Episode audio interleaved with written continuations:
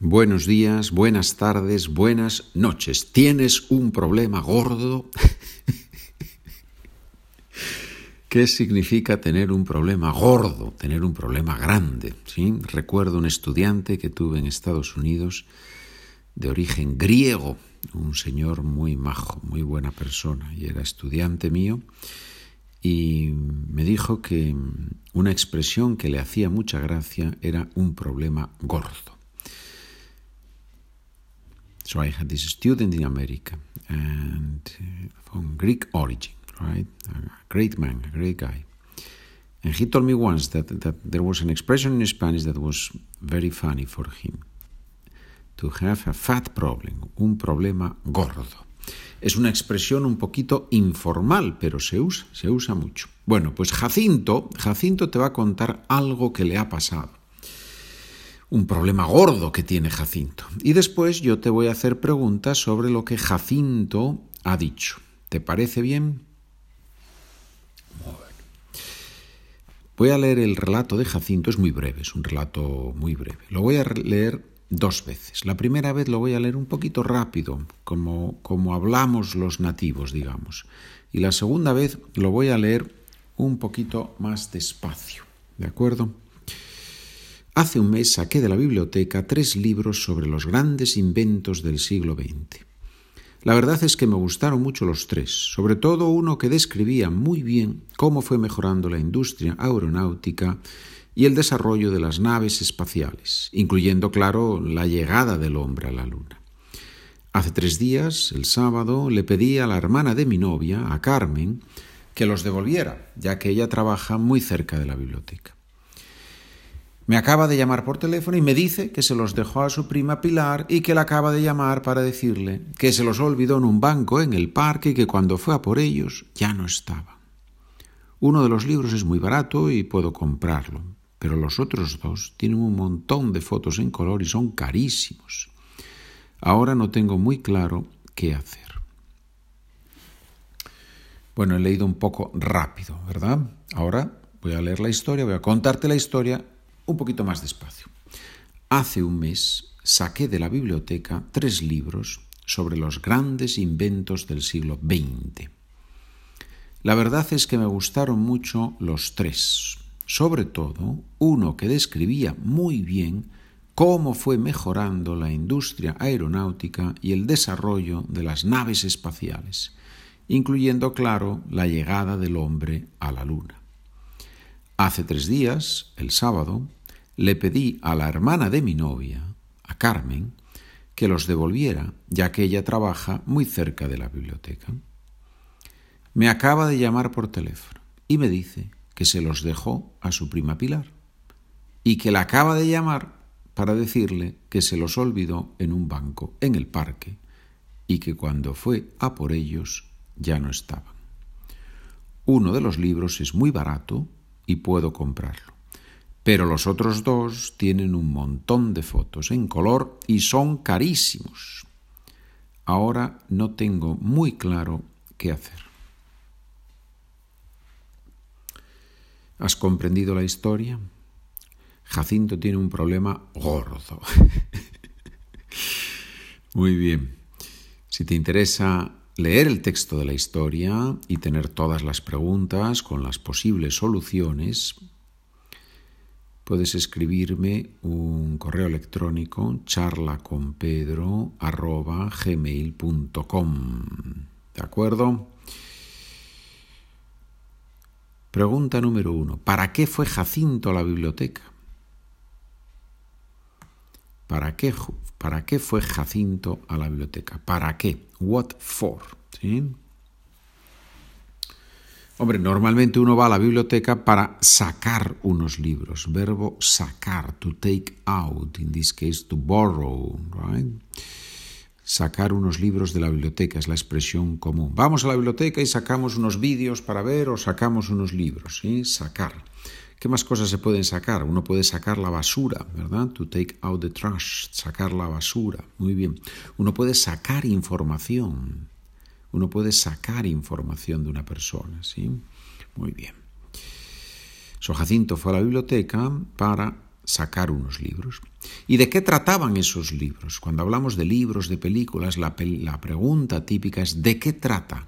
¿Qué significa de qué trata? Pues cuál es el argumento, cuál es la historia que nos cuenta, sea una película o sea un libro, ¿de qué trata?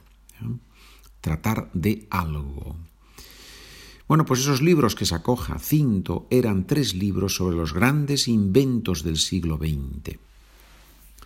Inventos del siglo XX. Recuerda que la FAU, la V del inglés, es B en español. Es uno de los errores más continuos de los estudiantes de origen inglés y alemán. Inventos 20.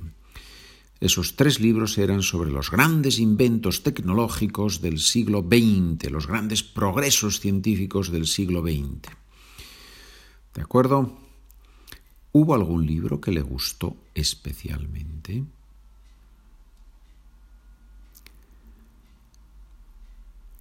¿Has comprendido la pregunta? ¿Hubo algún libro que le gustó especialmente? Hubo. Pasado de I, there is, there are, there was, there were. ¿Hubo algún libro que le gustó especialmente?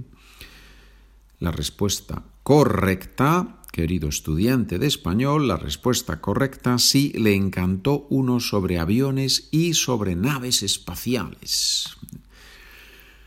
¿Cómo sabemos, ¿Cómo sabemos que Jacinto tenía un libro que le había gustado especialmente? Porque en el relato se dice, sobre todo, le gustaron mucho los tres, los tres libros, sobre todo uno que describía muy bien, ta, ta, ta, ta, ta, sobre todo, above all, especially, ¿ya? sobre todo. Ahí tienes un conector que se puede... ¿Por qué no lo practicas esta semana? Cuando hables en español con alguien, cuando escribas algo en español, si eres uno de mis estudiantes, y nos reunimos semanalmente o cada dos semanas, ese sería un conector bonito para utilizar. Sobre todo, Pedro, me gustó el podcast que hiciste, sobre todo la parte... Muy bien, señores, muy bien. Pregunta número cuatro. ¿Qué día de la semana está Jacinto contando esta historia? ¿Cómo lo sabemos? Uh, esta es una pregunta difícil. Bueno, hay un momento en la historia en que decimos, hace tres días, el sábado, le pedí a la hermana de mi novia, ta, ta, ta, ta. Hace tres días, el sábado. Bueno, si el sábado fue hace tres días, ¿qué día de la semana es hoy? Pues el domingo sería un día después, no, el lunes sería dos días después y el martes sería tres días después. Cuenta la historia un martes. Lo sabemos porque dice, menciona hace tres días. Pregunta número 5. ¿Quién es Carmen? Carmen es un nombre muy bonito, es una palabra latina, Carmen Carminis. Es una palabra latina preciosa, Carmen Carminis, neutro de la tercera declinación. Carmen Carminis, ¿qué significa en latín? Significa poema, canción, ¿verdad? En español es el nombre de, mujer, es un nombre de mujer mm, que tiene un origen religioso en España. Eh, el Carmen, la Virgen del Carmen, es, de ahí vienen los carmelitas del Carmelo. No sé si la palabra Carmelo y la palabra Carmen están conectadas, supongo que sí, pero los carmelitas vienen del Monte Carmelo. Y los carmelitas fueron los que mm, expandieron, digamos, la devoción al rosario que es la devoción de la Virgen del Carmen. Entonces yo creo que hay una conexión, pero no estoy seguro ahora. En cualquier caso, es un nombre muy bonito. De hecho, mi madre y mi hermana se llaman Carmen, las dos. Total, ¿quién es Carmen? Muy bien, Carmen es la hermana de la novia de Jacinto. Vaya rollo, ¿no? Vaya historia que te he contado. Muy bien, Carmen es la hermana de la novia de Jacinto. ¿Vale? Muy bien, la hermana de la novia de Jacinto. Es importante llevarse bien con la hermana de la novia. Pregunta número 6. ¿Por qué le pidió Jacinto a Carmen ese favor? ¿Comprendes la pregunta? Pedir un favor, to ask a favor. To ask a favor, pedir. Pedir es un verbo muy interesante en español, se usa para muchísimas cosas. Pedimos una cerveza en el bar, pedimos perdón, pedimos un favor. el mendigo pide dinero en la calle, the beggar asks for money, begs for money in the streets. ¿Por qué le pidió Jacinto a Carmen ese favor? Pues si recuerdo bien, y creo que recuerdo bien, porque Carmen trabaja cerca de donde está la biblioteca. Entonces Jacinto quería ahorrarse el viaje a la biblioteca. Ahorrarse el viaje. To save the trip to the library. Y por eso le preguntó a la hermana, a la amiga, perdón. No, no, a la hermana de la novia. y por eso le preguntó a la hermana de su novia, que es Carmen. Correcto, lo tenemos correcto esto. Muy bien, señores.